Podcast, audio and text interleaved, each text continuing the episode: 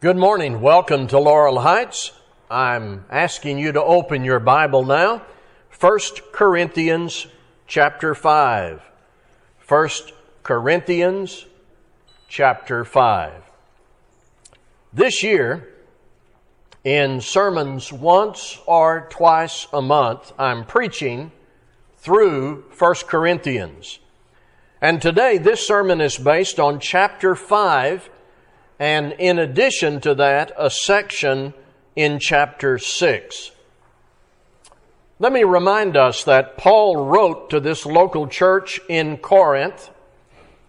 From the first four chapters, we have a very clear but sad picture of what was happening there that needed critical attention. In that local church, there were squabbles, jealousy, competition, with more focus on men than Jesus Christ. It was so bad, Paul had to address their division with stinging indictments and bold corrective instruction. Now, one basic problem was their view of men, preachers and teachers and the apostles.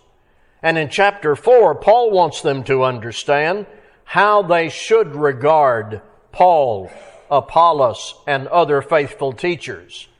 And I said about all of that a couple of weeks ago that men in Corinth had wheeled into the church the Trojan horse of celebrating and following men instead of devotion to Jesus Christ. It was killing the church.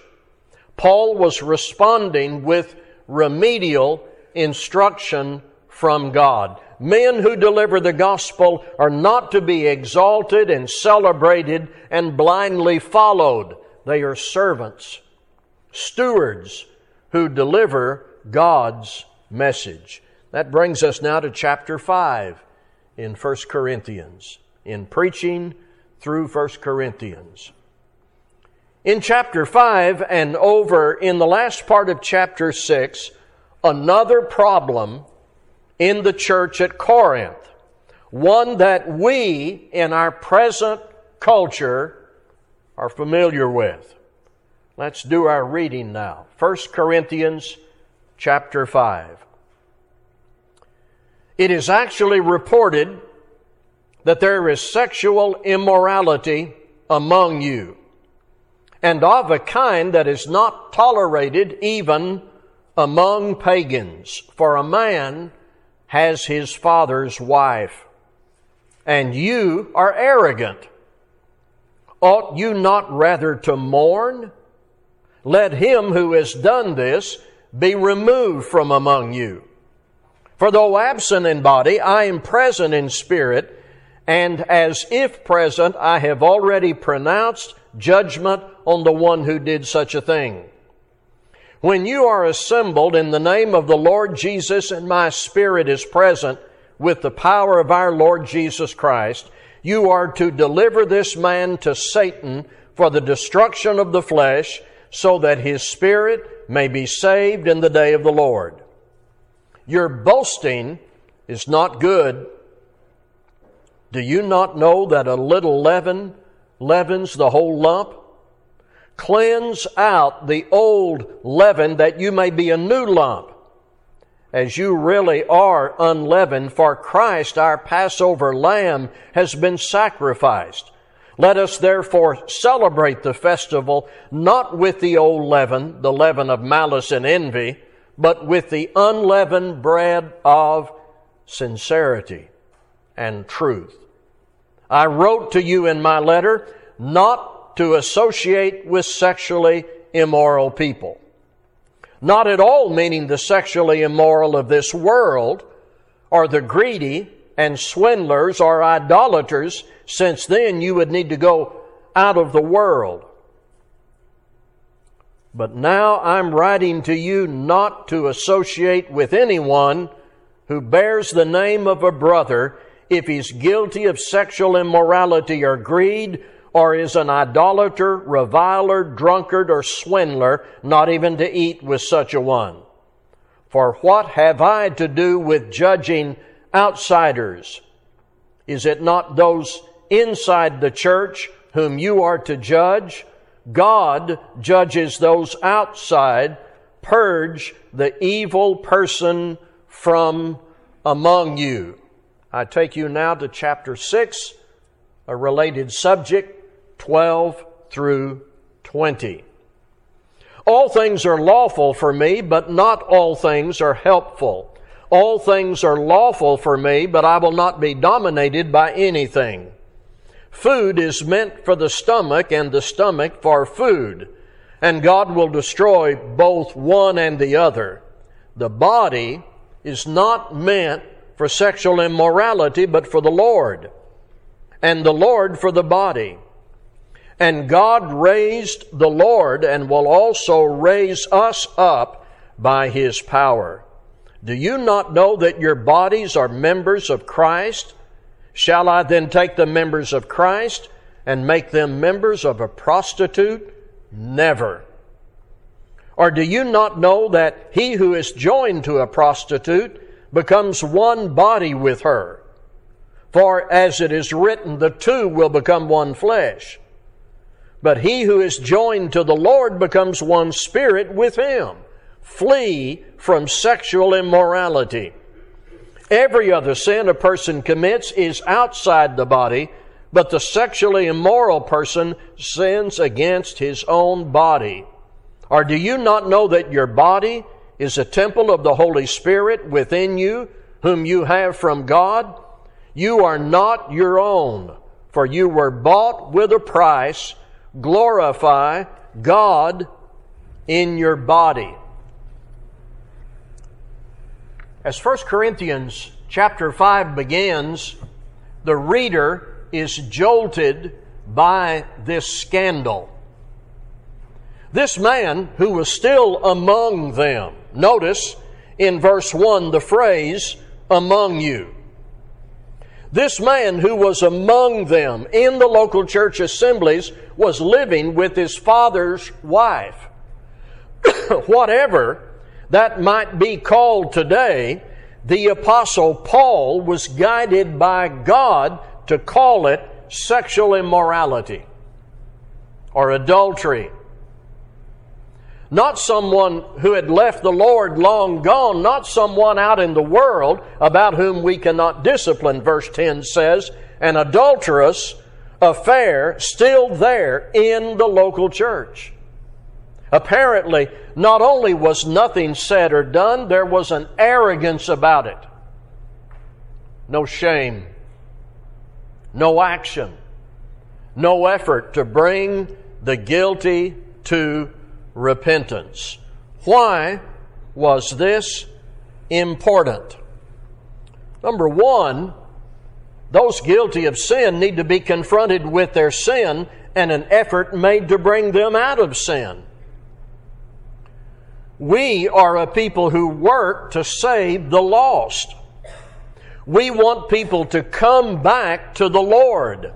The church should have made strong effort to bring those who were guilty to repentance and not be arrogant about it. Number two, the impact on the church is to be considered. To have a member among you, you're associated with, in your assemblies, engaged in behavior even pagans would not tolerate in their groups. And yet the church was silent. Such tolerance of sin tends to corrupt the group. And this is where the imagery comes into play, where Paul says, a little leaven leavens the whole lump. Should anyone in the church at Corinth argue, well, it's just one case of sexual immorality among us, those people sitting over there, it's just one case. Here's the answer Paul gives to that argument. Do you not know that a little leaven leavens the whole lump? So there is divinely prescribed remedy Cleanse out the old leaven. In this case, purge the evil person from among you. Withdraw from the person. Verse 9 says, do not associate. In verse 10, Paul makes it clear he's not talking about people who've left and are out in the world. Among you is an important phrase.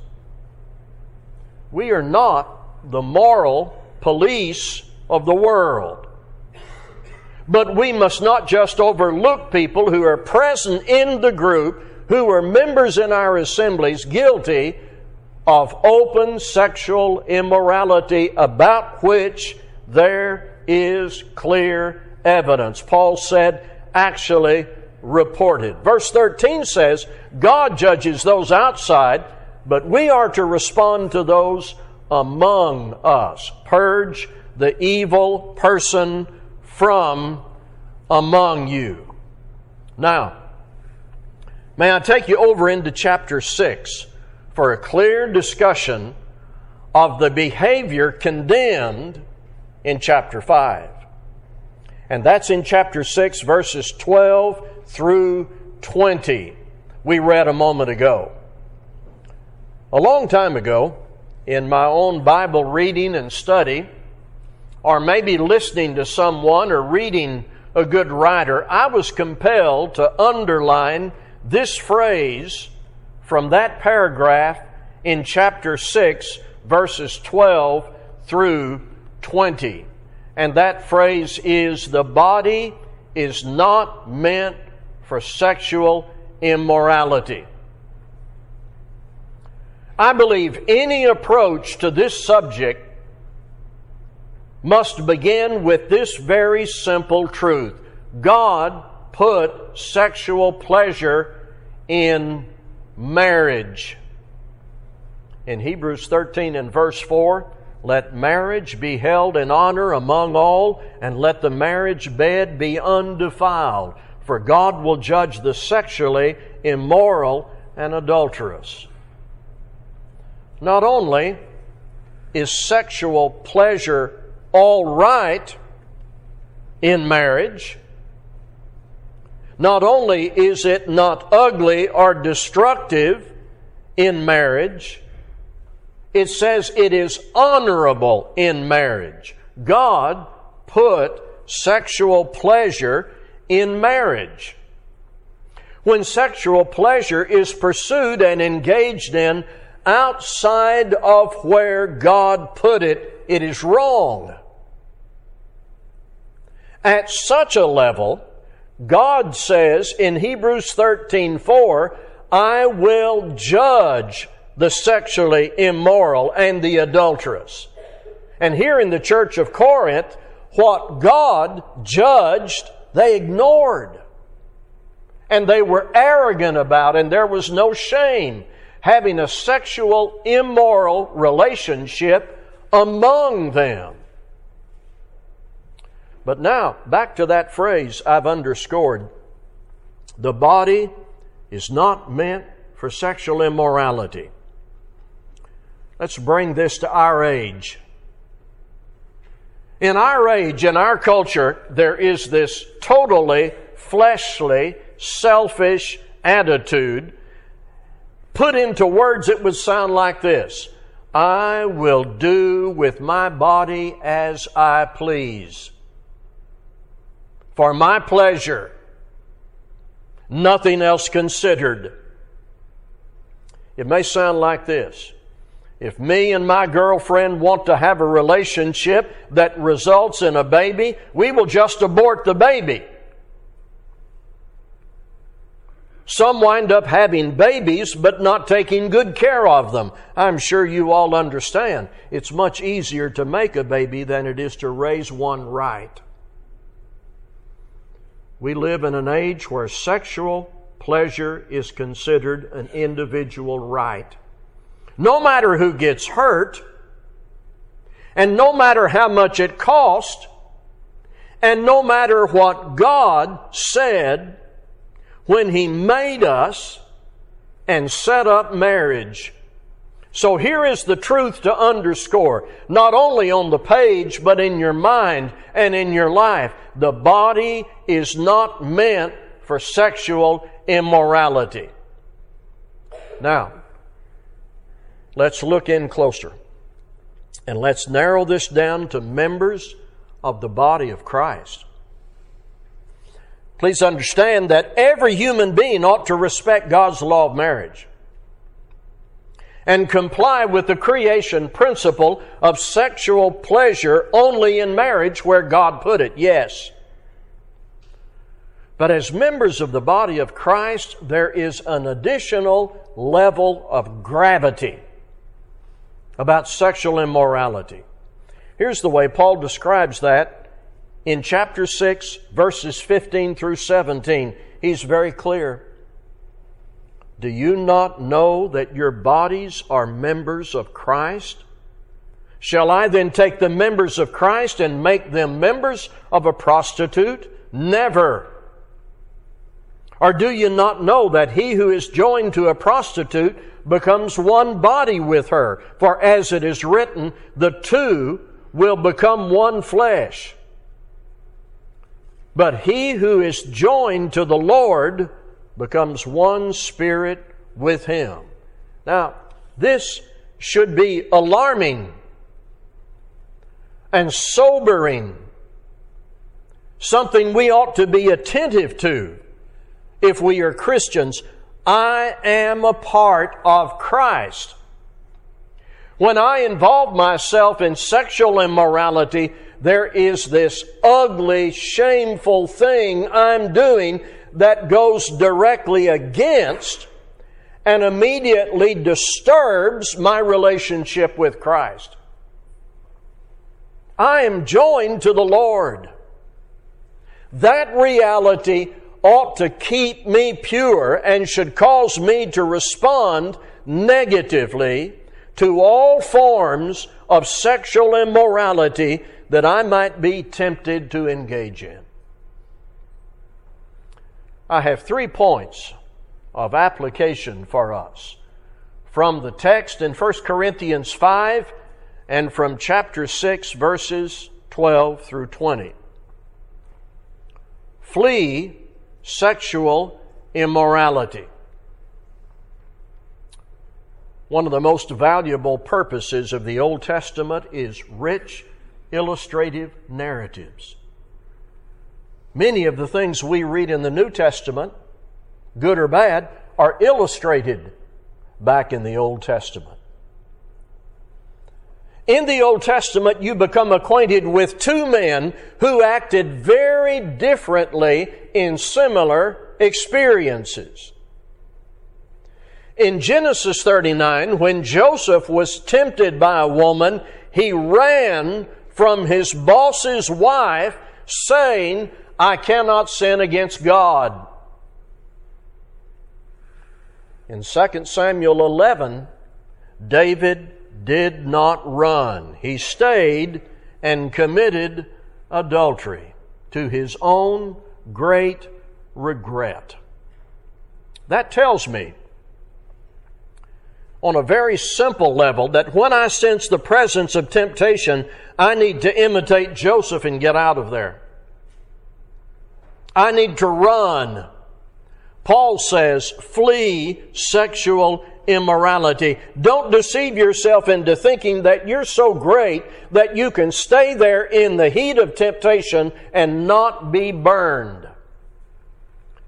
I think I know what a lot of people think about all this. A lot of people think, well, it can never happen to me. If you think that, I'd like for you to interview some person you know who has fallen into this sin and ask if they thought it would have ever happened to them before their sin. Here's the best policy and beyond policy principle for Christians flee sexual immorality. Regarding this subject, as seriously as Paul wrote it, I think it certainly means don't let sexual immorality become a source of entertainment or humor. I will tell you that I do not know how you can watch acts of adultery in movies or television or other video media while claiming that there's no element of temptation possible. Or that what you're doing contributes to your inner purity in any way. Why would a child of God watch people engaged in sin as a form of entertainment? Come on. I just don't get it. And humor, jokes about such things that God takes so seriously. Scripture speaks specifically to this in Ephesians 5 in verse 4. Let there be no filthiness, nor foolish talk, nor crude joking, which are out of place. The New Living Translation says obscene stories, foolish talk, and coarse jokes, these are not for you. Thirdly, glorify God in your body. Can I show you something in our text in 1 Corinthians 6:19, just a phrase that is packed with so much meaning. Just one phrase. it says, "You are not your own." Think of that.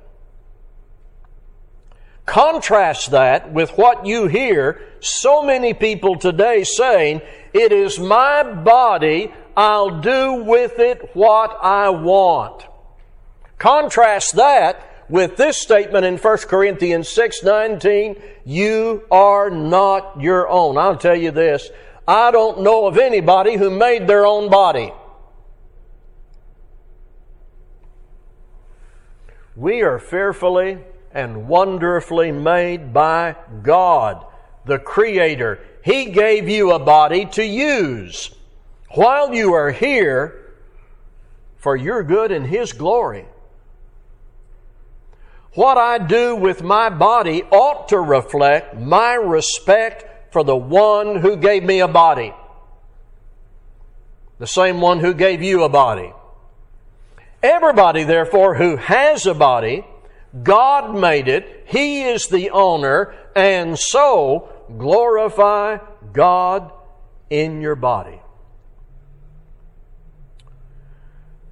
Sexual immorality is killing our society. We who believe God put sex in marriage are in the minority. But worse than statistics, God's wrath has been expressed over and over again when His law of marriage is ignored. Sexual immorality is killing our society, and there are people who once named Christ as their Savior in repentance and baptism who have fallen into this sin and who live there and who justify it and seek validation by their presence in local church assemblies. Paul says you cannot look the other way. Some have left the Lord. They're not among us anymore. But Paul teaches when there is sexual immorality among you, you cannot look the other way. Glorify God in your body. That's my protection. That's your protection. To acknowledge God's ownership and to recognize that the body He gave me is not meant for sexual immorality. And so what I will do is that phrase at the end of 1 Corinthians chapter 6. glorify God in your body. If you are not glorifying God in your body and with your life, why not start this morning as we stand together to sing?